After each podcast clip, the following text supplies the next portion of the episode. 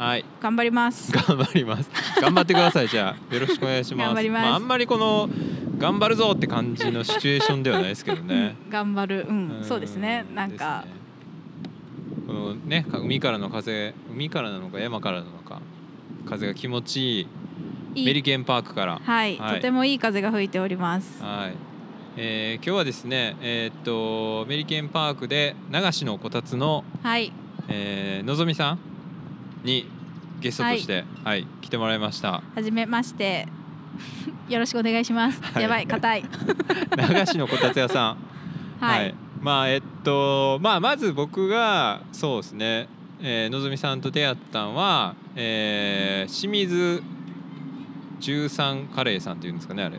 清水カレー、うん清水清水十三13カレーっていうカレー屋さんがなんかポート、えーポートタワーの下でうん。なんか出店してはって、でそこに僕が行ってみたらこたつやってはったんですよね。そうそう。我々も多分友達と一緒にあの朝ちゃんのカレーを食べに行っててちょうどそこがポートタワーの前であんまりこう食べるねカレーは美味しくテイクアウトできたけど、食べる場所ないなってなって。確かにね。その時にちょうど私がこのこたつを持ってたのであじゃあちょうどちょうどこたつ。ちょうどこたつ持ってたってどういう状況なの？そうそう。それでちょっとねこたつ自分たちの机を自分で作って、はいはいはい。そこでこう美味しくこカレーを食べようって言ってうんうんうん広げて食べてったら、はい。あの健太さんがねあそうね。ちょうど帰ったタイミングだったっていう,、あじゃゃあもう一緒に食べましょうよ、ねえねえ声かけていっていう流れですよね。そうですね。そうそう。でまあ、えーこたつをご一緒して。そうですそうです。でそこで知り合いになったってことですね。今回こんな感じで今、ね。ですね。メリケンパークいやのもうこの花壇の隙間？うん花壇の隙間。花壇がこの四角くね区切られてて、もうなんか一個これ余ってるやんみたいな、うんここはもうこたつやるしかないやろみたいなポジションですよねこれ。今しかもこれ影になってあるから直射日光ささないけど、うん地面が温まっててあじんわりお尻が地熱効暖かくてな。そうかついい風が吹き抜けるっていうもう最高の昼寝シチュエーションになっているっていう。足元はあったかいけど顔は涼しいと。そんなところにこたつを広げて、えーおしゃべりをしているという状況ですね。確かに。確かに。いやもう今日もねいっぱいいろんな人が行き交ってますけど、やっぱあれですねまあ当たり前かもしれないですけどこの視線をなかなか感じるそうなんですよ。パフォーマンスですねこれは、そうですそうです。こ えーうゾクゾクするでしょ？いやいいですね僕でも基本目立つの大好きなんで全然もう嬉しいですねこれはねえーまあそのねやっぱマイク持って喋ってるだけでも目立つのうんにこたつ入っちゃってますからねもうちょっと関わりたくない人になってますよね。いやいや一応ね誰でもあのごただね自由にジョインしてくださいっていうのを書いていただいたんですけど、ね、書かせてもらってるんですいやけど。ーね確かに確かにうわ早っすごいなあれ。え？何あれ？車輪一輪車のなんか電動バージョンみたいな。セグウェイ一輪車みたいな。あんなんあんの？初めて見た。普通に時速めっちゃ速くないですか？20キロぐらい出てませんでした？あいやーいやもれ。う原付ぐらいのスピードで走って少年が行きましたけど。いやー。衝撃的。え神戸ー、すごい。すごいな。いやでもなんかまあちょっと最初ちょっとちらっと言ってましたけどその別にこの花壇の隙間って普通の人にとっては1ミリも価値ない場所なわけじゃないですか。まあただのこう空いてるスペねースねですね。ただの隙間ですけど、でもそれがこうこたつっていうアイテムを持ってくることによってめっちゃ価値のある場所になったりとかおもろい場所になったりとか、なんかそのそういうのが僕的にはめっちゃおもろいなと思ったんですけどなんかそういう感じのなんていうんですかそういうところに面白さをもを感じてやってはる感じなんですか？そうですそうです。この私これ流しのこたつっていう名前でやってるんですけどさっきも一緒に突っ込まれたあの持ち運びできるうんうん。こたつをあの手手運び自分はい。のこう背負って手で持って運べるような形式で、あの敷布団敷物とこたつと、かこたつ布団っていうのを持ち歩いていて。はい。でいろんなところにそれを広げてちょっと居心地のいい空間をうんうんうん。作っていくっていう遊びをやってます。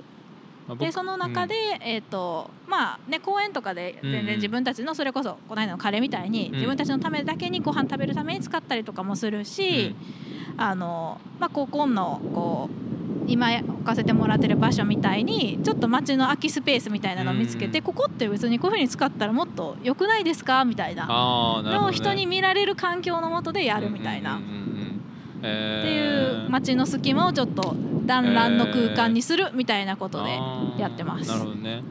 なんかこういうまあパフォーマンスアート的な感じなんかなとか思ってたんですけど、うん、そのそもそもなんかやり始めたきっかけっていうかそういうのって？そうですね。それはあのこの流しのことは一応2人でやっていて、うん。私ともう1人あの家具を作れる、えー大島亮君ということユニット形式でやってるんですけど、彼が、まあ、あの作って私が持ち運ぶみたいな役割分担をうんうんうん。してまして。でもともと私があの外でいろいろピクニックしたりとか、はい。朝ごはん食べたりするのが好きでやってたところにその大島旅館がやってきて外でご飯食べるの楽しいワイワイみたいなことをした後に、えーその流れで屋台をなんかやったりするのも外でやる遊びとして楽しいよねっていう話をしてたんですけど、で後にりょうくんからいきなり「いやこたつゲリラこたつ部やろう」みたいな連絡が来て、うんだ彼の中で屋台よりこたつの方がもっと自由に動き回れるんじゃないかと。屋台意外とこう電車乗せたりするの大変っていう。大きいですもんね、うん。そのリアカーで運ぶ歩いていける範囲そうやったらいいけどそうそうとかになっちゃうからもっとこうポータブルでモバイルでかつこう団らんなんか楽しい場が作るのに彼の中でこたつやってなったらしくて。ね。で私もあのピクニックってうん。割と、えー春？秋、うんうんうん。まあ、夏、まあ、ちょっとできますけどはできるけど冬できないじゃないですか外で。寒いもんな。そう。でも外で何か冬も遊びたいってなった時にこたつはちょうどよかったんですよ。冬も外で遊べるアイテムっていうので、でめっちゃ楽しくなってこう作ってもらったのを割ともう遊びに行くところに全部持って行ってたみたいな。マジですか、そうそう。だから友達、達が子供と王子公園行く、うんうん。あ王子動物園か、うん。行くねんって言ってたとこも持って行きました、えー。え私も行っていいこたつ持って行っていいみたいな感じで。えー。そうなんや、うん。面白いですね。っていう感じでこういろいろなところに持って行って置いて遊んでるっていう。あじゃああの人読んだらもう絶対持ってきくんでみたいな。こたつウィズこたつで絶対来るでみたいな感じにななってるってことですね。今はねその当時はちょっと落ち着きましたけど、その持ち運びたい欲みたいな。なるほどね。えちなみにこれはいつぐらいからやってはったんですか？えっと2000だから17 2, 2年ぐらい前？23年前ぐらいです。あーなるほどね、うん。ああそうなんですね。じゃあまあやってみて実際だからいろんなとこでやってみてどうやったんですか？その例えばまあふ町の人から結構声かけられたりとか、一緒にやこたつをシェアするというかそういうのやらはったりとかやっぱあったんですか結構？そうですね。なんかやっぱり今もですけどめっちゃ見られてるじゃないですか。めっちゃ見られてますね。で見られてる人がそのまま声かけてくることって、まあ、ほとんどなないいでしょうね。ですけどうん。割と目を合わせたタイミングでこう「こんにちは」とか言うとそこであ話しかけていいんやみたいなこう気づきというかこうねあの箸が相手にかかると「うんうんうんえ何してるんですか?」みたいに言われる。でそこから「いやいやこういうのでちょっとこたつ出してるんですよ。かったら一緒にどうですか?」みたいなんであの入ってきてもらうことは結構あります。えー。それはあの公園とかよりちょっとこうパブリックというかあの公園とかの中でも少しこう道沿いとかあ人が行き交うところに出してる時の方が多いかなっていう感じはありますね。ー確かにまあ普通の公園でやっちゃうとなんやろうまあそそその人たちもまあもうくつろぎに来ちゃってるから、うんうん。あんまりなんかそのそうそう。フラッとねなんかストリートの方が確かにその辺はパフォーマンスっぽくていいんかもしれないですね。うん。へー。今まで入ってくれた人でなんか印象的な人とかいました？印象的なあでもあのこうそれはえーっと大きい公園のうん。遊歩道の横みたいなところでお昼食べながらちょっとゆっくりしてたんですけど、うんそうしたらそこで片付ける手前ぐらい1時間ぐらい自分たちがお昼食べてあの看板出してあの「よかったらどうぞ」って言ってて、声もかけるけどなかなか「あまあ」みたいな中で 最後なんて言っていいんかわかんないですよねでも。誘われた方も。最後の方に、えー、と高校近くでずっとなんかキャッチボールみたいなのをしてた高校生だが「これって入っていいんすか?」みたいな。来てくれて一緒に。で最後一緒に写真を撮りちょっと先生に見せますみたいな。そこは先生なのそうっていうのとそれがその高校生が終わった後に後ろで子供をちっちゃい子を遊ばせてたお母さんも最後の最後で「え私こんなんめっちゃ好き」みたいなんで、子供を出しにその人はああなるほどね。子供まず近づいてきてそうそう近づいてきて「あのわあなんかヤッホー」みたいな言ってたらお母さんの方がめっちゃゃ興味持ってたっていうようなこともありました。面白いですね、へー。じゃあ結構いろんな人がそうやってまあちょっと一歩勇気を出したらおもろかったりとうかん。するけど、まあなんかでも確かにそうっすよね。なんか日本日本がどうのこうのって話じゃないかもしれないけど全然知らない人にいきなり声かけるってやっぱなかなかない状況じゃないですか。うんでもこなんかでもこのちょっとなんか誰かと喋りたいなとか、なんかそういう時になんかねこういうのやってたらちょっと話しかけやすいしうんそうそうそう。僕なんかお店とか行ったら結構喋れるっていうかうん。ね喋れていいんやなっていうのがあるけど全然そのねその辺にくつろいでる人にちょっと喋ってもいいですかっていうわけにはいかない。でも自分がこう喋りたい状態や喋りたいスイッチ今オンですよっていうことをこうまあ視覚的にわかるわけじゃないですかこれがあったら、なんかそういうのもなんか面白そうやなとか思いましたけどね。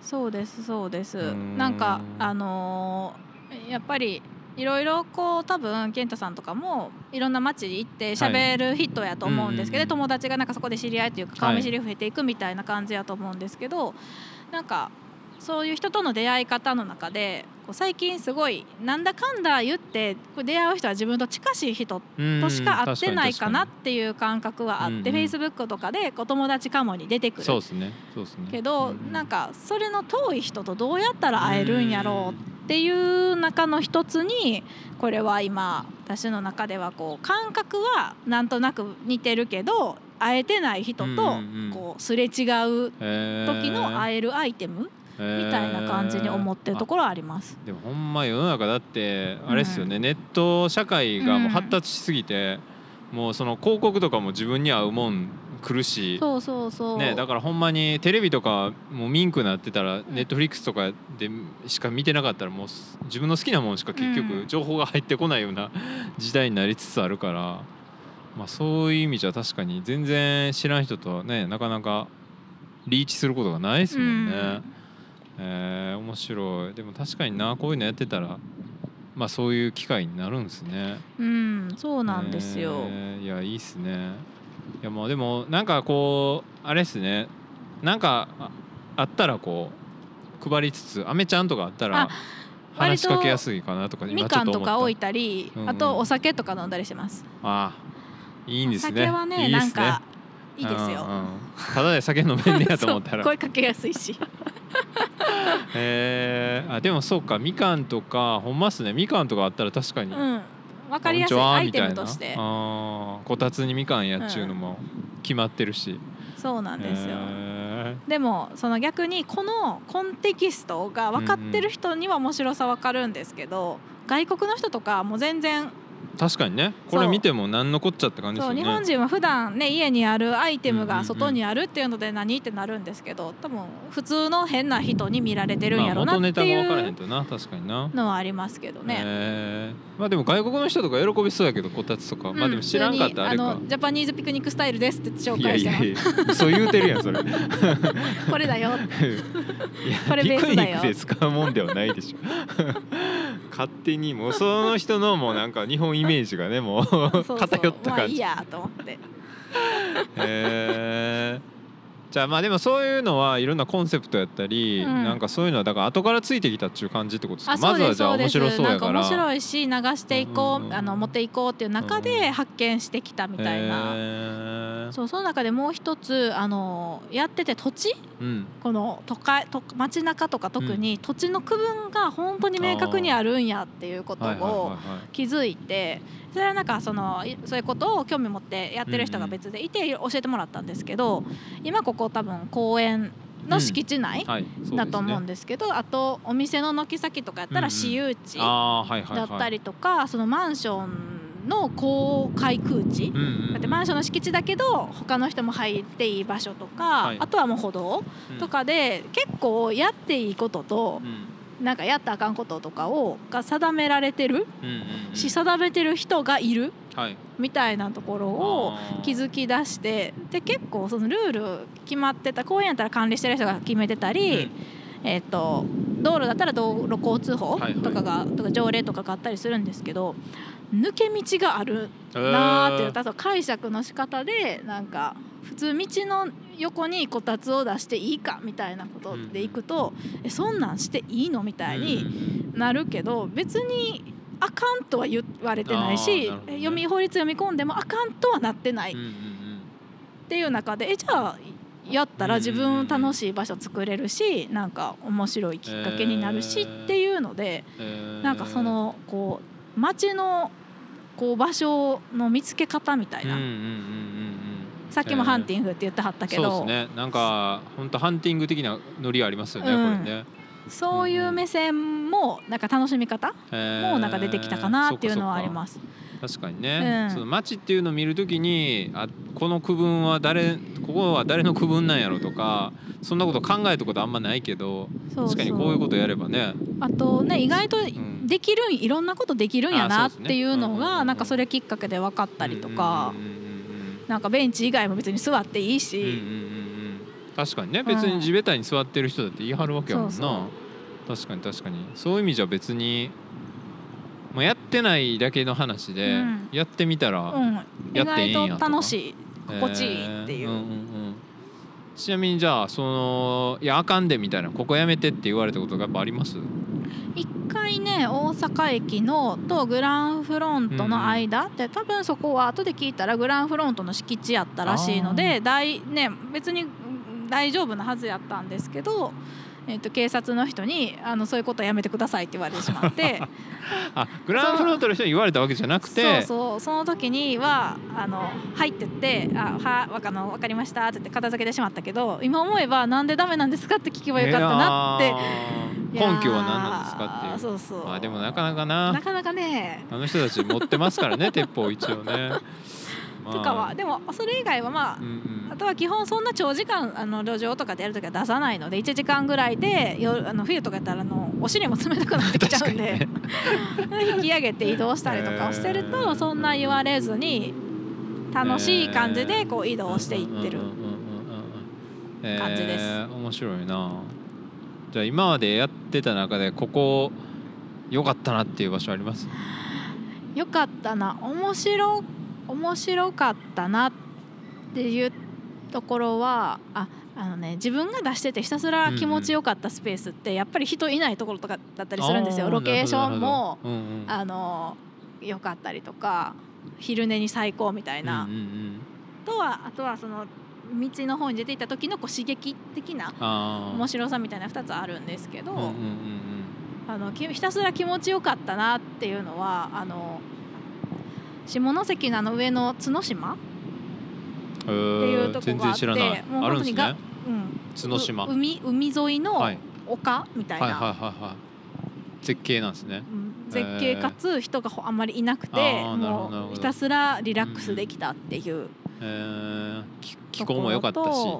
うん、あとはどこやろう。面白かったのはあでも一番最初にこのこたつを流し始めようってした初回が伊丹市の,、はい。あの広場三軒茶屋広場みたいなのが駅、はい。阪急と JR の間にあるんですけどそこのクロスロードカフェっていうあはい。知ってます。そう、はいお店の前はい。でやらせてもらったことがあって軒先であそこ広場やから軒先にちょっと置かせてくださいって言ってあのまたその時もお店のものをそこでテイクアウトしてテイクアウトというかもうあのお皿も持ってきてもらって食べるみたいななるほど。あことを。そのパターンいいっすね。確かにやってた時にうん。そのたまそのお店をあの夕方から忘年会かな、うんうん。で使うあの伊丹音楽盛んじゃないですか、はいはい。音楽とか。いろいろイベントやってますよねそうそう。の音楽グループの人たちがちょうど集まってきはって、へえ流しのこたつなんですみたいな話をしてたらえじゃあなんか流ししたらみたいなのをそのクロスロードカフェの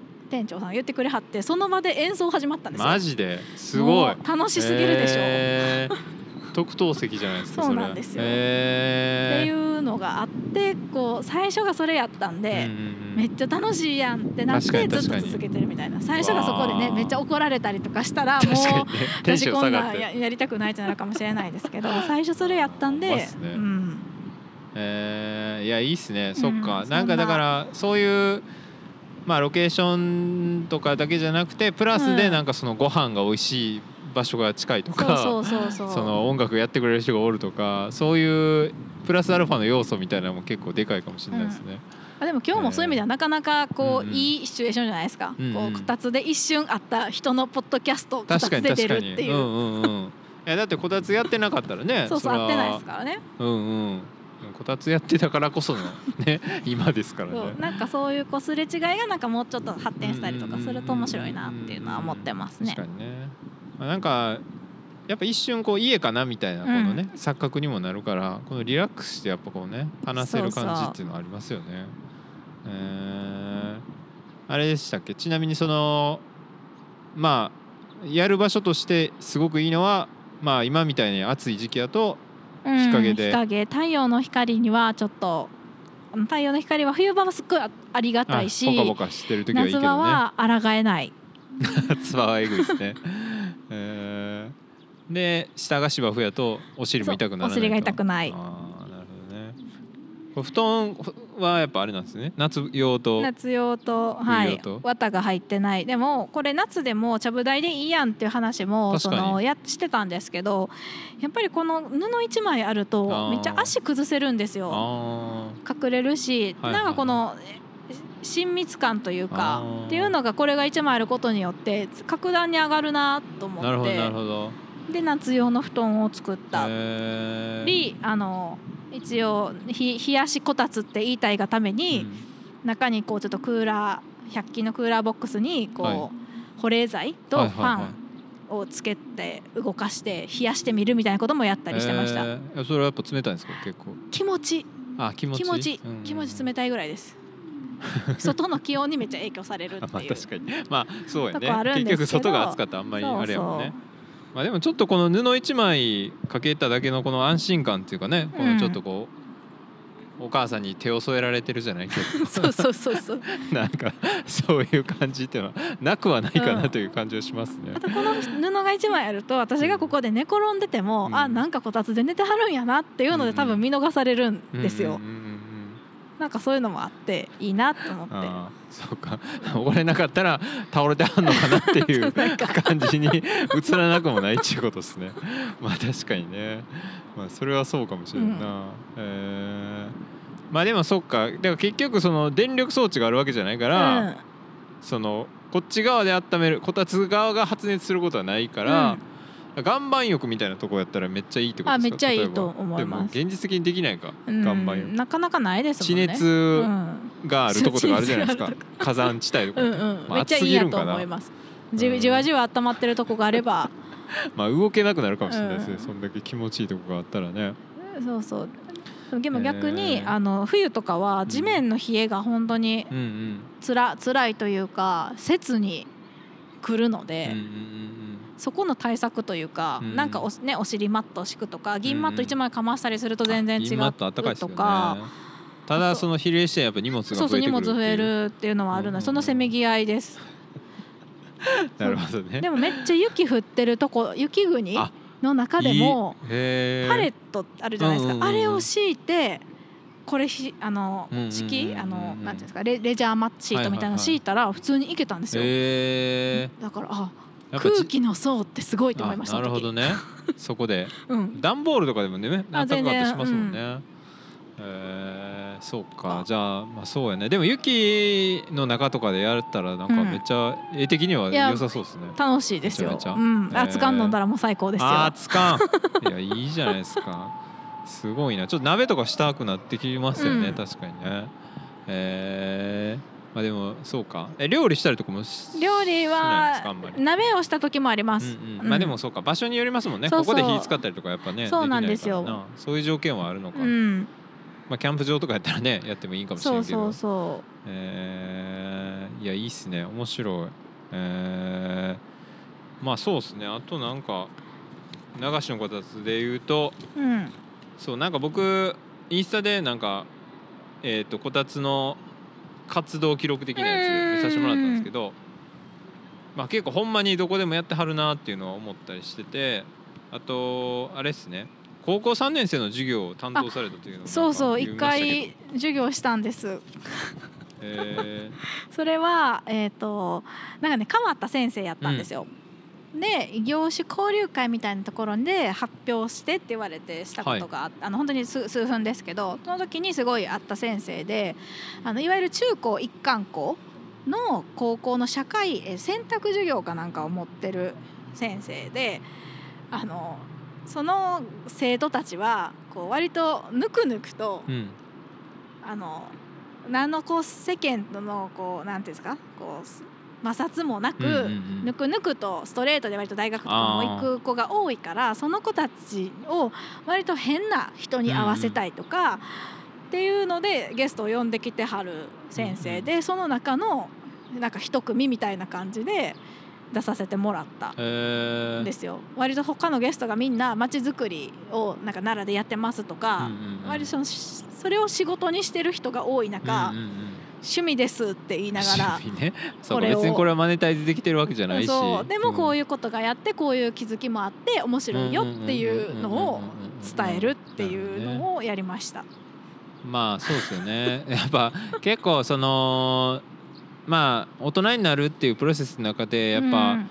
何かの仕事したりとか職業に就くことがうん。ゴールじゃないというか、うそれだけじゃないですもんね、うん。ほんまにそれ以外のまあ要素もまあその趣味も含めてうん。どう生きるかみたいなところを、まあ、知る機会になったっていうことなんですね。なんかね多分その時にめっちゃ面白いとかあれ私もやりたいとか多分絶対なってないと思うんですよ高校生。まあなかなかね、うん、でもなんか何やったんやろあれうんみたいなよくわからない体験があるって人生にとってのがすごいいいなと思っていて全部わかることばっかりじゃないじゃないですか。割り切れることばっかじゃないですからね。わからないものをずっと置いとくみたいなことの一つになってたらいいなって思ってます。あえー。なんかまああんな変な人もいたしこれをえもうね自分もこれやってみようかなみたいな。まあなんかそうやね、うん。なんか面白いなと思うことをまあまずやってみようっていうハードルが下がるかもしれないですもんね。なんかそのそこで職業にならなあかんとかじゃなくて、うんそうそまあ自分がやってみたいことはちょっとチャレンジしてみたらいいんじゃない、うんって感じってことですね。それは実際みんなでやったんですか？こたつそれはねちょっともう2やってはね。時間ぐらいの授業の中で終わらないといけなかったのでお話をしてえっ、とだって話す聞いて聞くだけやったら多分ねわ確かにね、うんうん。何もねなないかなと思ってせっかくやったらなんかちょっと対対話というか話をしたいなと思ってワークをちょっとだけしました。うん。自分やったら外で何をしたいかっていうのをみんなで書いてもらうみたいな。ね。外でやったら楽しいことなんやろみたいなところで。確かにね。そうやね。まあこれだって別に家の中でやってたら普通やけど外でやるから面白いわけやもんね、うん。えーまあそういう視点か。そういう面白がり方とか、発見の仕方とかっていう視点っていうのがポイントなんかもしれないですね。えーいや面白いですねそんな高校生の高校生に授業するとかなんか僕マジでねちょっともうイメージどうしようって思いますけどね。何話したらいいんやろっつうかね。え ーそうそうだからこたつもこれも全然私たちはこういうスタイルでやってるけどでなかなかねちょっとこれを同じものを作るのはうんうん。ねそれなりにこう丸く天板を切ったりとか、加工がいるうんたりするのであれなんですけど。とはいえ多分全部ホームセンターで買えるもので作ってたりとかするので真似しする人は全然真似してもらっていいしやってもらったらいいなっていうのでそうそうあの割と今全国に数まだ数人かな数はい。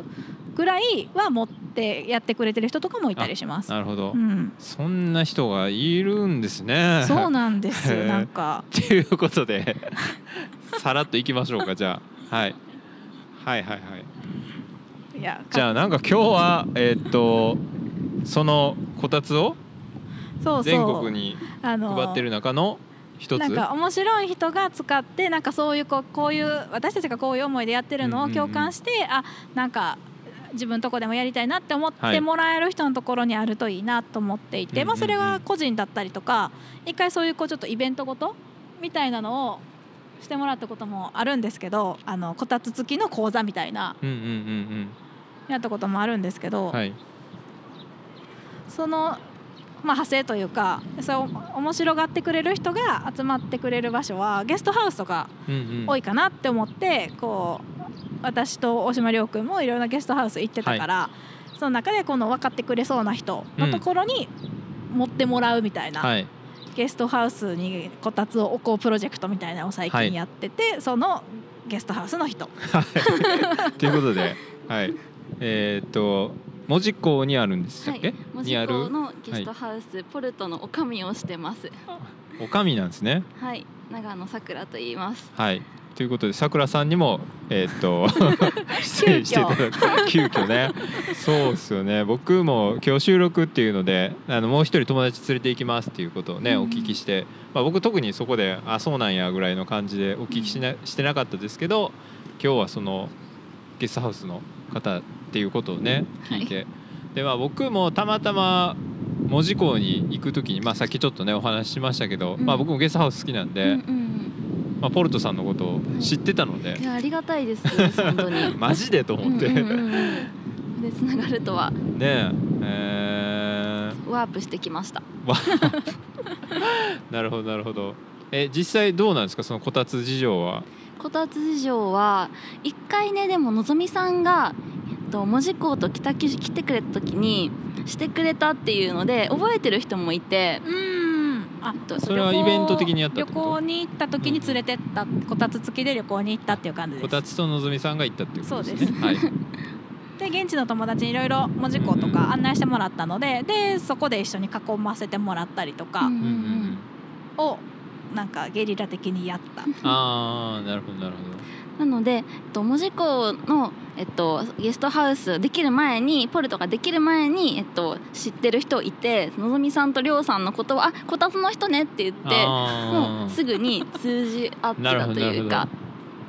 ので私たちがこたつを導入するのも結構スムーズな流れで、あああれみたいな、はい。うんうん何も驚かれなかったのが逆に不思議だなと思う。あーあーあーそうか通りで。そうかそれはうんまあだから知ってくれてはる人がいたってことですね、うんうんうんうん。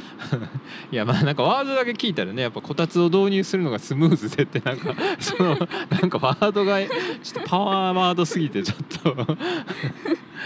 なんかその真面目なトーンで言われるとちょっとなんかすげえなっていう感じがありますけどでもなかなか今多分コロナでね人が減ってたりする中もあると思うんですけど、なんかゲストハウスの一つの楽しみ方って人との出会いだったりするじゃないですいやか。うん。でそれがなんかこたつがあって1台しかなくって、うん。であのゲストの人が多分例えば借りて街に持って行ってて、うん。でいろんなとこ置いてる中でもう一人のたまたまゲストに来た人がいたら「え街中に今こたつあるから探してみてください。うちのお客さんなんで」みたいな、いう出会いがあったらめっちゃ面白いなと思って。ああなるほどなるほど、うん、誰でも自由にこう街を楽しめるよっていうピクニックアイテムというよりかはそこでさらにこうゲストさん同士のこう、出会いがあったりとかもう絶対忘れないかなと思ってそういうのがあると、まあ目印としては分かりやすいですよね、うん。これね。すごいあああの時こたつで会った人ですよねうんみたいなうんなんかのになると面白いなって思ってこう街と人と人と人とこうつなげるアイテムに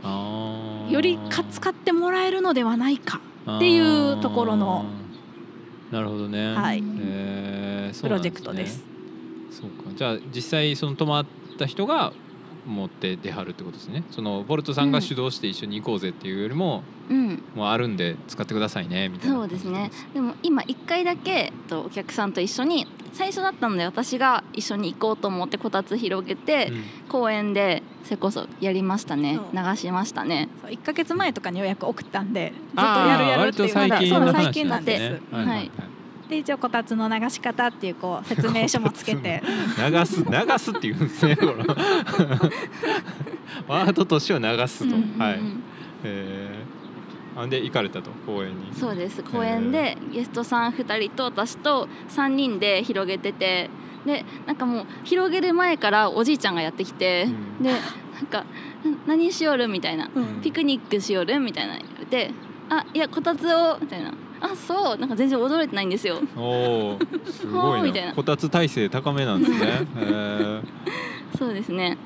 でなんかその後はは結局入っては来なくてで、えっと、引き続き3人でこたつ囲んでたらやっぱジロジロみんな見てくるけどちょっと入らずに終わったみたいな感じです。なるほどね。まあ入るまでにははい入 入ることがゴールではないんかもしれないけど、そうですね。うんうんうんまあそうか。まあでも入ってほしいですよね、うん。うんちょっとねそういう気持ちはありますよね。うん。今日行けたなみたいな、私そうですね。でその2人がもう帰られた後に私一人でもちょっと仕事しようと思ってこたつで一人で仕事してたらなんか足長鉢めっちゃ来て。それ招かれ招かざるゲストでしょそれは。え片付けました。ー、あーもうすぐ、はい。なるほど。そうですね確かにね。なんかあったんですかね。なんかこう寄せる要素そうがかもしれないですね。えー、すごいな。面白いですね、えー、えじゃあ他にもなんかいろんなゲストハウスに送ってるっていうことですか、えっと今はえっとポルトさんと和歌山のうんうん、リコ？リコさん。それはどこにあるんですか？和歌山市内ですね。うん。と、えっと那智勝浦、うんうん。和歌山の那智勝浦のワイクマノっていう。ワイクマン、うん。えのこ3箇所にあります、ー、えー、なるほどね。そこに行く機会がある方はぜひこたつをレンタルしてみてくださいっていう、ああなるほどね。いや面白いですね。いやポルトさん行ってこたつ借りて、うんはい。えー、なんか旦過市場かなんかいうのありますよね。旦過市場。あそれはあっちかもっと小倉の方なんでしたっけ、うんうんあそうかそうか。門司港はあんまそ,、小倉にもねそれなんじゃないですね。でもあんな港で夜とかにやったらめっちゃ良さそうですね。夜景と。そ、確かに。えー。もうひたすらに自由ですよねきっともいやほんまうに。何しても多分。うん。いやいいっすね。そう夜景でやりたいな。さあ僕が行った時にじゃあやればいいんですね。あ、はい。そうですそうです。お誘いします。もう。やらないといけないやつになってます。よ2 度目ですからね。僕はもう2回やってるから。そうそうそう。経験者ですよね。そうか。そうですね。ん。経験側なんで、えー。いや面白い。そうなんですね。そうか。でもまあそのゲストハウス行くっていうのもあるけど他になんかじゃあそのこたつやりたいなっていう人はどうしたらいいんですか？その。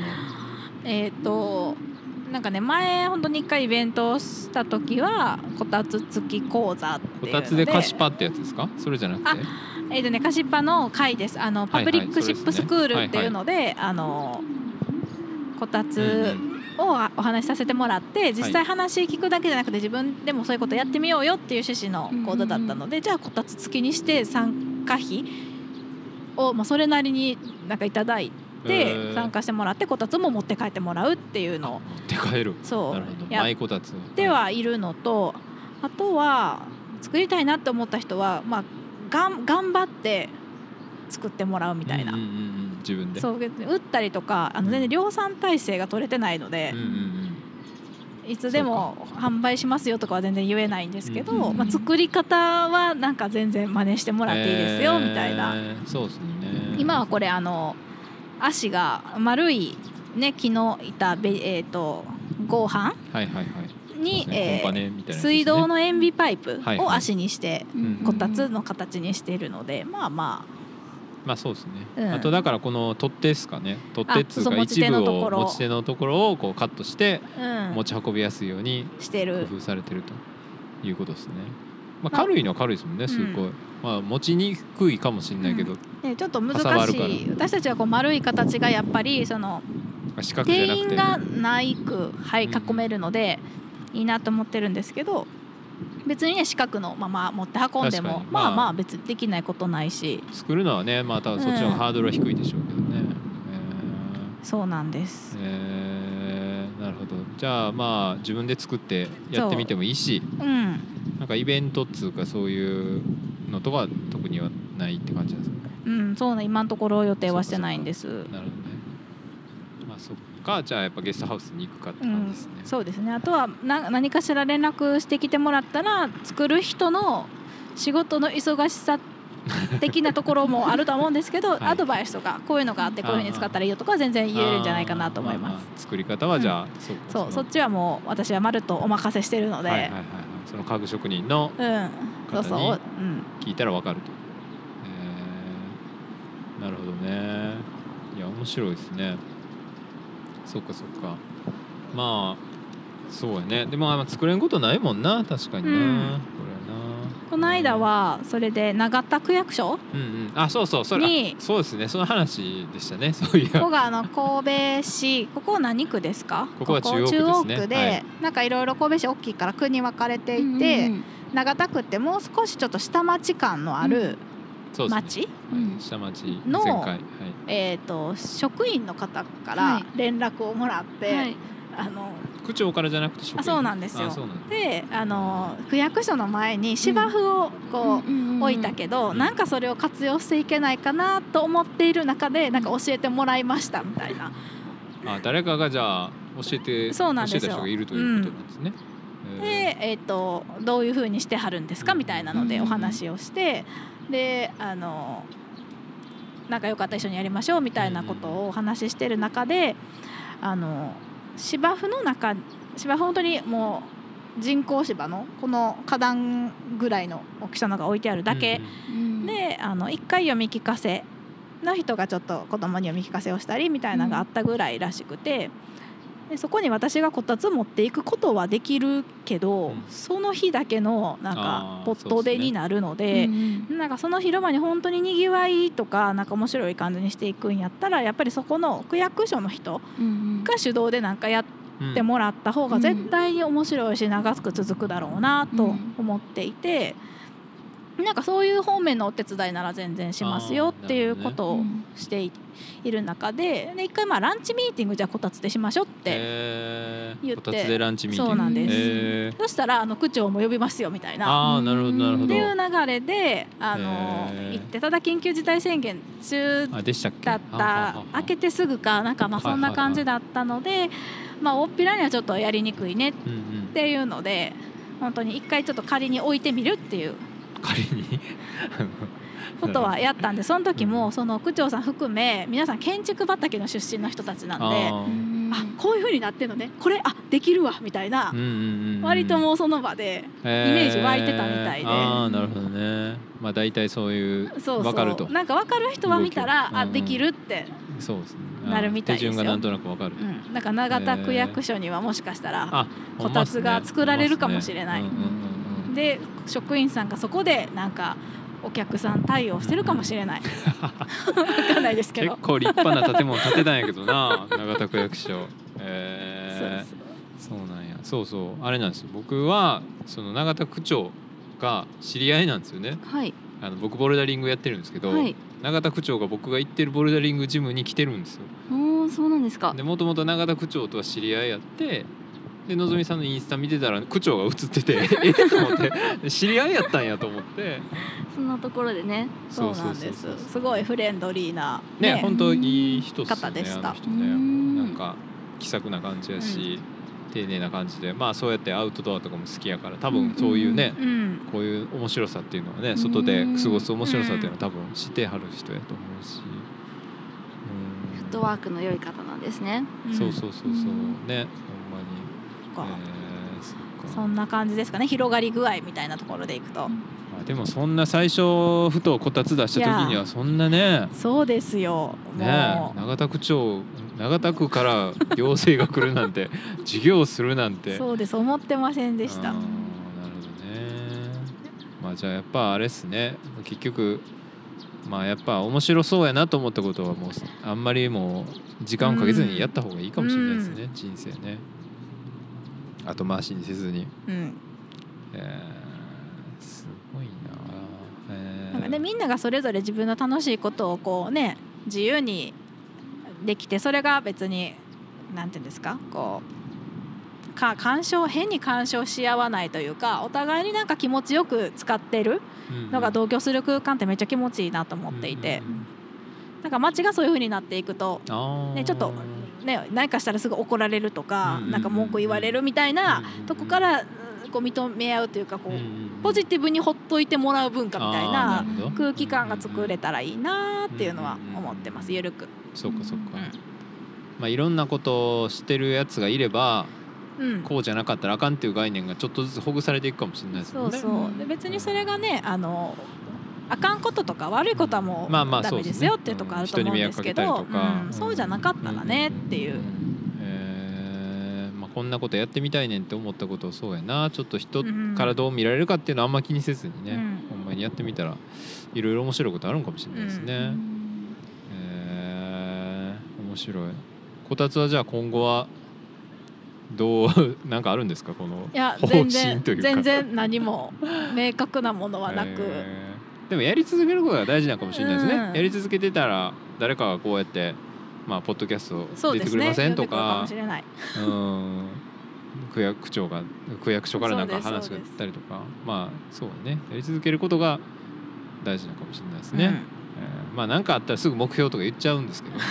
でもそそんなことばっかじゃないですよね、うん。趣味やし。うんとりあえずなんかできる範囲で続けていけたらいいなとは思ってます。SDGs 的なやつですね、うん。違うか。ちょっとちゃうかもしれないですけどね。なるほどなるほど。そうですね。こたつはじゃあそんなとこっすかね、うん。うんうん、じゃあまあどうしましょう。もうちょっとだけ時間大丈夫ですか？あ大丈夫ですよ。はい。どうしましょう。じゃあさくらさんの話とかせっかく来てもらったし。こたつの話からいいんですか？そんな。せっかくなんで。ますね。いやいやいや。ね今45分ぐらいですかね。あはいえーっとそのポルトさんっていうのはい。ゲストハウス、ゲストハウスで1階がイベントスペースで2階が客室で3階がギャラリーとして今運営をしてます、えー。なんかすごいおしゃれなホームページやった記憶がうんうんうん。あります。えー。なんか個室なんですよね確か基本は。そうですね。全室個室ででえっと下のスペースは6人ぐらいまででグループ利用もできるような大広間もなってます、えー。それもともと建物はどういうなんかあるんですか？その昔の建物やったりとか、もともと旅館というか遊郭だったと言われてへてマジで、はいあの赤線地帯とか青線地帯とかはいいうところのうん。えっとえっと赤線の方で今もなお残ってる宿としてはもう最最古というかちゃんと現存して使われてるものとしてはポルトが一番古いですね。えー。もう一点もう一個他にあるんですけどね。一個大きいところが有名なのが。それ文字にあるってこと？はい。駅の近くにあー。3キロっていう名前の料亭。はい、木造3階建てで九州最古だと言われてるえー、建物があってそこの周辺もやっぱり栄えてたみたいです。うーんそうかそうか。じゃあ結構昔まあ今も今は僕文字あんまちゃんと行ったことないからあれやけど、うん。ですごい結構栄えてた感じだったんですね。うん。ですね。えー。そのさくらさんはゲストハウスのスタッフって感じですか？それとも運営側なんですか？店長をしてます。あ店長。おかみやから、はい。店長？はい、元井店長ですね。元井店長、はい、えそれはどういう立ち上げからやられてるんですか？立ち上げがほぼほぼ終わっていつオープンするんだよっていう時に私がえっと人員のなんか補うヘルプのために入ってうん。ちょうどえっとなんだろう外側だけはできた状態で、うんうん。建物全部は直ったけどあと運営のソフト面を入れていく時に私が入りました。えー。立ち上げにね近いって感じですよね。いやもうそうですよね。立ち上げと言ってしまっていいのかな。うんうんうん。はいまあでもそんなにじゃあどういうふうに中身動かしていこうとかそんな決まってなかったってことですか？そうですね。もともとオーナー自体も宿経験したことがなくてうん。まちづくりというよりかはえっと北九州にあるとうん、建物とかを復活させていこうとか、再利用とかはい、企業さんのお手伝いをしていこうとかっていう、ままあ、ちょっと簡単に言ったらまちづくり会社とかクリエイティブ会社ではあるんですけどその中のゲストハウスっていう事業で私が入りました。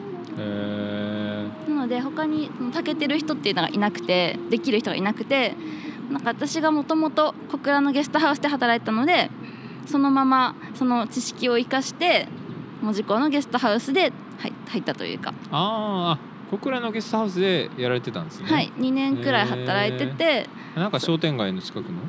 そうですね。市場の裏側にああるーえなんてとこでしたっけ？タンガテーブルってとこです。ああなんかそれも調べたような気がするな、うんうんうんうん。そこぐらいしかないですよねあの辺。ゲストハウスというと今はそうですね。うん下関にあるんですけどね。あー下関。あ下関か。うんうんうん。あでも近いんですよね。なんかすごいうん。パッと行けるぐらい。船があるんでしたっけ？フェリーで5分。うん歩いて15分で。歩いても行ける？人道？うんうんうん。関人道。門トンネルっていうはいはい。海の下を海底トンネルが通っててそこで歩いて行けます。山口県まで。じゃあ結構行ったり来たりあるんですか？うんうんうん。そうですね。両方行く人もいるしほんと日帰りでと両両方とも楽しむ人がいるのでうんうんうんうん。なるほどね。とてもいい立地です。えー、でもそんなん日本でもあんまなくないですか？そんな県をそんなパパッと歩いて渡れるっていいうないと思います、うん。他に、ねねうんそんな海峡で面してるってことですよね。はい、そうですよね。海の反対側、うんうんうんあー。えー。あそうなんですね。じゃあまあそういう店長っていうかそのスタッフ募集みたいなのがあってもじゃあ手挙げた感じってことなんですね、というよりかはオーナーがちょうど人を探してて私がちょうど仕事を探してて。そうやってたけどってこと？ゲストハウスでやってたけど。そうですね。と社員としてなんか正社員として働ける口をちょっと探してて。そうか。アルバイトみたいな感じやったんですね。そうですね。で向こうもちょうど人探してたからじゃあちょっとさくらちゃん手伝う？みたいな。うんうんうん。であじゃあ手伝います。そしたらまあそのまま社員ね？ってなってあじゃあああ店長ね？ってはいじゃあ店長ね？ってなってえー。新卒でおかみになりました、あそうなんですね。はい。えー、あ学生の時にバイトしてたってこと？学生の時にバイトしててああなるほど、ね、卒業前になっても就職決まってなくてうんうんで就職どうするの？みたいな時にそういういろんなタイミングが重なったんだ、重なってえー。でうちで宿するんだけどどう？って。えー。なってそのまま入りましたえねー。あ新卒で、えー、っていうかじゃあめっちゃ若いんですね。24今とか。25です。それでおかみはい。新卒でおかみです。すごいな。すげえな、新卒ブランドもちょっと使える時に使っていかないとなと思って。そうなんやそうなんですね。めっちゃおもろいですね。へえ。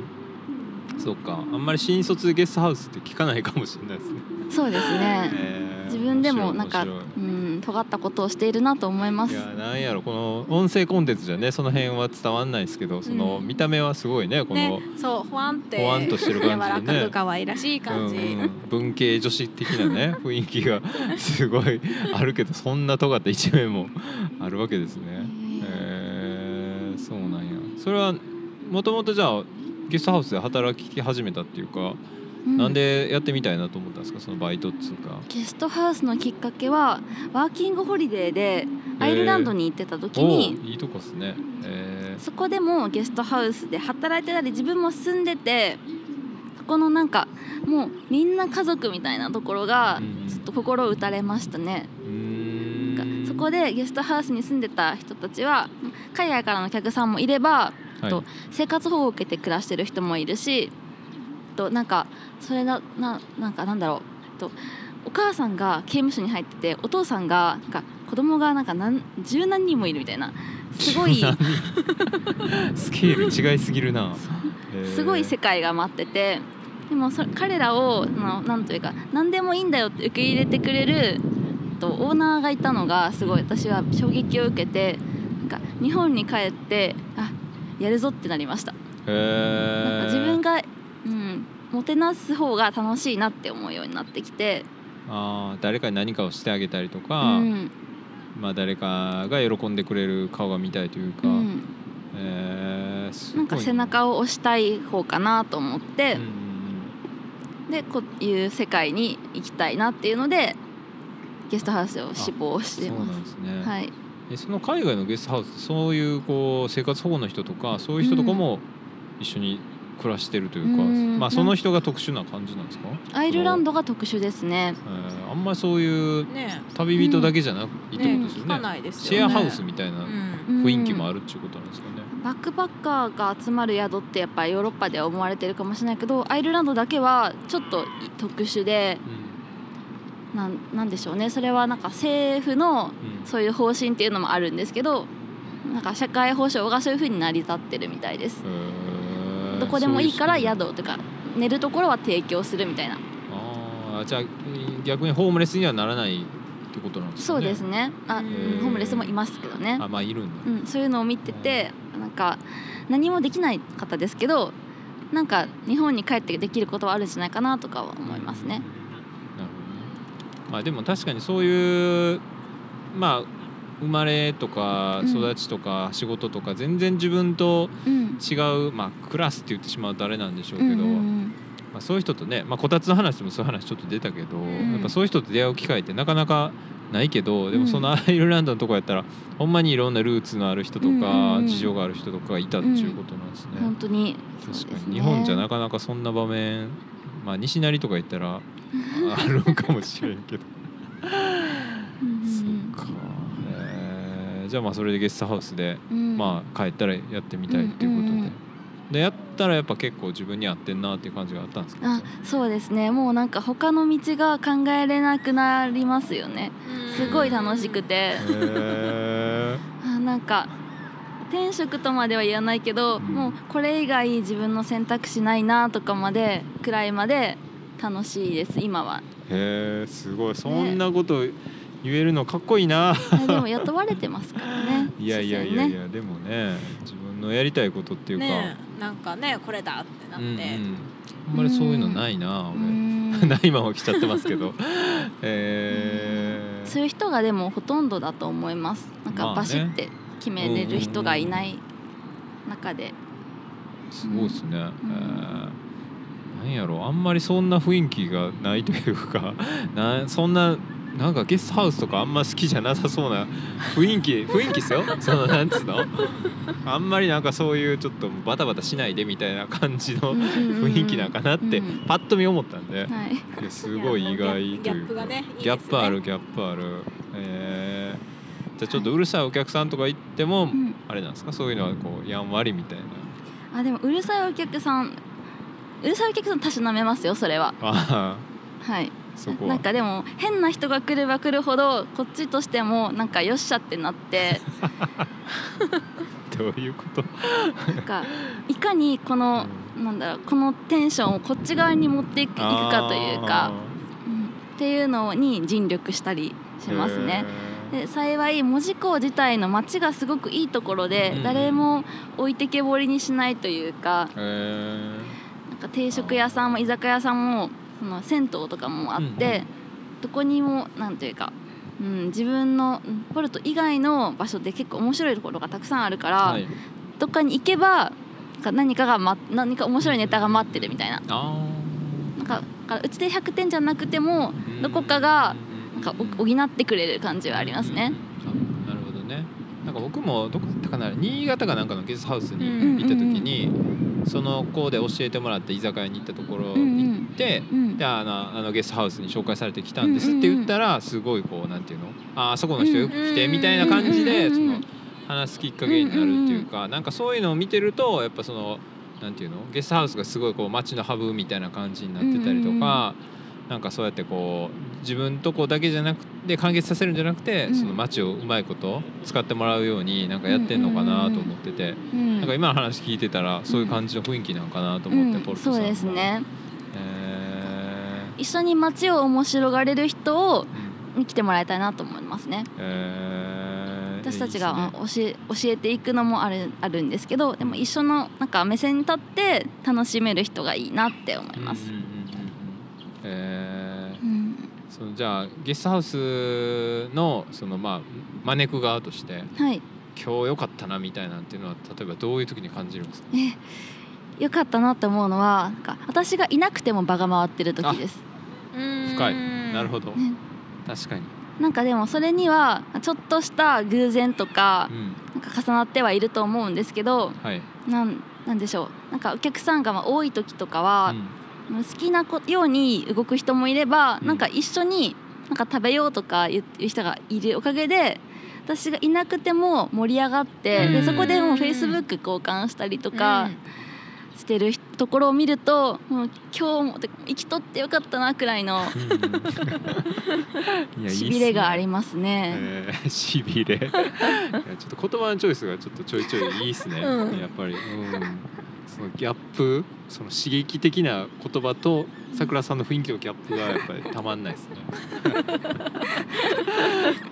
えーそっか。いやでも分かりますよなんかそういうのって、うん。なんか友達とか同士をこう引き合わせた時とかもあるじゃないですか、うん自分がこう話さんかったらそのうん。感じが盛り上がらへん時もあれば、その子ら同士がもう普通にバーって喋ってたりとか、うん。そうなったらよっしゃってなったりとかね、やっぱしますよね。そうなんや。いやいいっすね。まあじゃあそうですね。ゲストハウスじゃあ行ったら会えるっていうことですねさくらさんに。はい。えー。週7でいるので。週ち 7? ゃんといるので。え住んでるってことですかそこに？あじゃなくて？住んではないんです。近くの、えっと、アパート借りてはいるんですけど、うんうんうんはいほぼいます。えー。まあでもそうか。転職ですもんね。えー。さくらさん自身はなんか行ったりしないんですか？ゲストハウスとか旅行が嫌いで。え？そこは嫌いなの、そうなんや。えー。なんか荷物が重いのと集団行動が苦手なのと、はい。でも一人で旅行予定を決めれないのがうんうん。嫌で、旅行は苦手なんですよね。じゃあ今日はその苦手を乗り越えて。そうなんです、えー。もう重い腰を上げてきました。え今回は何をしに来たんでしたっけ？えのぞみさんに会いに来たってこと？なんかいろいろ関西に用事があって他にもあったんですね、う。そうなんです。ギャラリーをやっているので3階がギャラリーなので本屋さんを見て勉強したいなとかも思ったり知り合いのお店の方と挨拶したいなみたいなのがあって、うんうんうんうん。ちょっと予定をくっつけてきました。えそのじゃあ、えー、とギャラリーのブッキングとかもやられてるんですか？さくらさんは？ブッキングその個展とか展示会の、はいはいはい。そうですね。おでもーまだそんな頻繁に動かしてないので、えー。うん、全然なんですけどそこでやっぱ出会う方も面白い人ばっかりでうん、うんでそのつながりでなんかどんどん広がっていったりとかもするので、うん。うん。うんえーそうなんや。まあでもそういうまあなんやろ街に開かれた場所っていうか、うん。そういうのがあるっていうのはいいっすよね、なんかゲストハウスってその外から来る人のためのもんうんだけじゃなくうん。て、その街の人とかうん。住んではる人もそこに行けるきっかけとか口実みたいなのがあったらいいなと思うし、もうほぼ公民館ですもんねうち。あいいっすね。でもそういう公民館みたいなゲストハウス、うんえーあじゃあ地元の人も結構遊びに来はるんですか？遊びに来られるし漬物をなんか預かっとってみたいなのも来るし、うん。なんかパンパン屋さんの方がたまに販売しに来るんですけど、うん。なんかそのパンも預かっててお金だけまた払いに来るけんみたいな。っうんうんうん。ていうのでなんか預かり所みたいな感じになってますね。なるほどね。あ預かるっていうのは売っといてってこと？でなんか品物を置いとくからお客さん来たら、と品物渡してお金預かっとってみたいな。あそういう意味。いや僕一旦預けるってことなんかなと思って。あなるほどね。なんか仮販売所みたいな。仮設販売所。えー、すごいな。じゃあそうやってほんまいろんな人がえー、つながってやってる感じなんですね、面白い。えー、すごいいな皆様のおかげですね本当に。え楽しそうですね。ねなんか話聞いてたらめっちゃ行きたくなって行ききましたよね。たい行きたい。もう行きますじゃあ。ぜひ。まあでもフェリーがね、うん。あるから、はい、こ関西からもね。うん、神戸からもありますし大阪からもね。確かに確かに。大阪やったらもうどこに着くんですか？門司港に着くんですか？門司新港門司港。新門司港ですね、あっちそなんですね。こからバスでうん。門司門司駅まで行って、うん。そこからね電車で門司港駅まで。うんうん感じです。まあ関西からもアクセスしやすいと。はい。いうことですね。わ、かりました。まあそんなとこかな。はい。まあまあそんなとこか。じゃあまあ最後お二人なんか、えー宣伝とか。あ。宣伝。マイクラシックの話するの忘れてたけどどうします？いけます？なんかパッとするもんないですけどいいいいんですか？あいいですいいですあの、はい。自分の中の定番みたいなうん。ものを一つ紹介してもらうコーナーっていうのを一応最後に設けててうんうんうん。ちょっと考えておいてください。いきなり。まああったらあのさ喋ってる間に、はい。まあ、もし見つかりましたらお願いします、はい。まあ、これが定番みたいなやつですね。自分がすごい影響を受けたもんとか、まあ、本でも映画でもうん音楽でも人でも出来事でもいいんですけど、なんか一個紹介してもらったらはい定番。はい。でもあじゃあいろいろなんかマイクラシックめっちゃむずいと思ってはい。考えてたはい。中で全然これがいいなって思ううん思い浮かばなかったんですけど、はい。あのこのこたつの活動のおすす、をやる上でさらにその考えを発展させてくれたはい。ものとして、あのさっき土地区分がいろいろあってみたいな教えてもらったって言ってたじゃないですか、うんうんねはいあれの人が本を書いてはるのでその本をじゃあちょっと紹介させてはいもらうのでもいいですかはいはいあのパブリックハックっていうへえあ面白いも街を面白い、はい、私的に自由に使うっていう副題がついていてもうもう私もすごい影響を受けてるんですけへどこういうこう街中にある隙間的な空間をもっと自分たちで楽しめえるようになってこう都市とかそういう大きいルールとかに飼いならされないようにしようぜっていうことを言ってはる本なんねですけど。それはもうこのこたつ活動をやる上での結構こう大事にしたいところとすごく通じているので今回じゃあマイクラシックとして、はい、紹介させていただけたらと思いまねした。ちなみにそれはえっ、とアメ外国人の人の本ですか？いや、えっと人日本人の方です。へえそっかそっか。実際その人はなんかそういう活動されてるってことなんでえっすか、と大手ゼネコンに勤務しながら個人でずっとそういうことをやってあります。えーその会社の立場と個人の立場みたいなのをうまく切り分けて時々融合させて。えー。例えばどういうことされてるんですかその人は？その人はどうハックしてるるんですか？えっとですね持ち運びできるバーみたいな、バうん、バーでバーカウンターあーみたいなのをバーカウンターね。はい。あのスーツケースもうリュック一つぐらいの大きさで転がせる単位にしてて、でそれはもうプラプラダンってわかりますか、うんうんうん。あれであの作ってるので軽いんですよ。う。だいぶ軽いですね、うん。あれやっていうのを持ち運んで例えばあの道沿いとか橋の上とか,、うんうんうん。なんかそういうところと川沿いとかで、うんうん自分たちでお酒持ち寄ってバーのカウンターを置いて、飲んでるだけけなんですが一人中に入ってお酒を出してあげるみたいなことをすることでちょっとこうんうんうん。バーごっこみたいな。うんうんうんうでそれをやってると結構やっぱり来はるへーあですよ。そういうの。そっかそっか。うんうんでえ飲み飲んでいきますみたいな遊びをしたりとか。めっちゃ面白い、うんそれも別に売ったらダメなんですけど売らなければ、あお酒？うん、いいんですよ。ああそっか、うん。そういうのが一応ルールとしてあるわけですね。その許可がない人たちが種類を販売するのはダメっていう。露店営業はしたらダメだけど、うんうんうん。仲間内で飲んでるだけああ確かにね。別にそういう場面ありますもんね。なったみたいな、うんうんうんうん。うん。まあお花見してたらね。あじゃあこっちおいでよとか言ってうんうんついだりっていうのを飲んだりとかっていうのと同じことやっちゃそうの延長線上っていうのでやったりしてて、へえあとは私はやったことないですけどあのディスコうん。的に夜割とその街都会って夜うん。人がいなくなっちゃうエリアっていうのが結構あるので、うん。うんですよね。うん。そこで真夜中にめっちゃわりかし大きい音でディスコ的なことをマジで？する、へー。ただそれをやる前にうんその一番近隣のマンションまで行って音聞こえないかとか確認してからやるっていう。だから誰の迷惑にもなってないですよねっていうななんていうんでするほどね。はいかあのはいはいはいはいラインを引いてやそういうことしたりとか。なるほどうね、ん。あ僕ちょっとさっきねお話ししましたけどチェアリングって鈴木奈緒さんがやってる活動とか結構好きで僕らもなんか真似してやってみたりとかしてるんですけど、まあ、あの人らもすごいその人に迷惑かけないというかなんかそこに対してやっぱこう気を使ってはる感じはあって、やっぱせっかくそうやってそれが面白いねとかうん。楽しいねとかルールの範囲の中でいかにおもろいことできるかってやってんのに、なんかそこでマナー違反的なことをしまくってたらやっぱこう潰されちゃったりとか、うん。なんやねんあれってやっぱなっちゃうから、なんかそこってほんまに結構大事なとこなんかもしれないですね、うん。楽しいし続けたいからこそやっぱある程度のこの自分らで、まあ、ルールがないとこなわけですもんね、うん。決まってない。その、えー、と路上でディスコやるときはこれぐらいの音量にしてくださいっていうルールがないからうん。そこは自分らでちゃんと線引こうぜっていう感じでことですすね。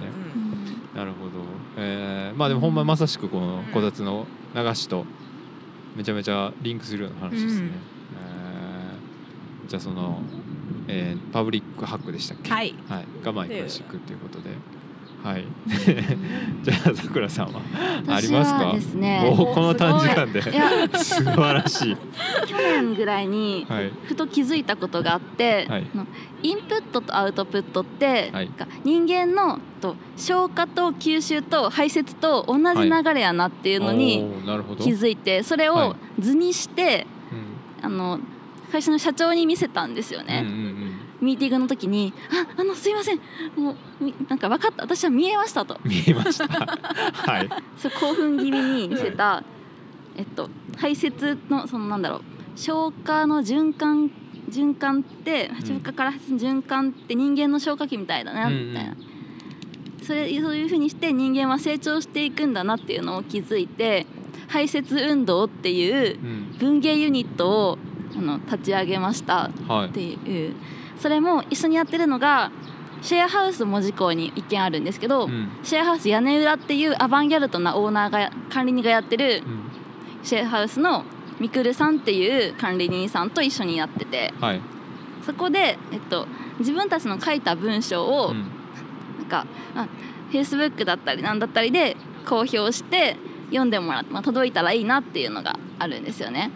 でその裏側にはやっぱりなんかモヤモヤしてるものとか,、がなんか言いたいこととかか、うん、描きたいところこととかをもうちょっと簡単にみんな発信していいんじゃないかはないみたいな。うんっていうので私としてはその文章として書くことが一番自分の中で、うん、発散になるんですよね。うんうんでみくるさんも同じようになってて、うんうんでもなんかそうじゃなくて絵でも写真でもなんか詩でもなんか歌でもなんか全部なんか、うん、すっきりするものは全部排泄だと思っててその排泄運動を広げていきたいなと思っています。あこれは私にとっての排泄だと。これもね。はい、これもそうですね。このポッドキャストこたつもそうですね。こたこたつもそうやし、そうです。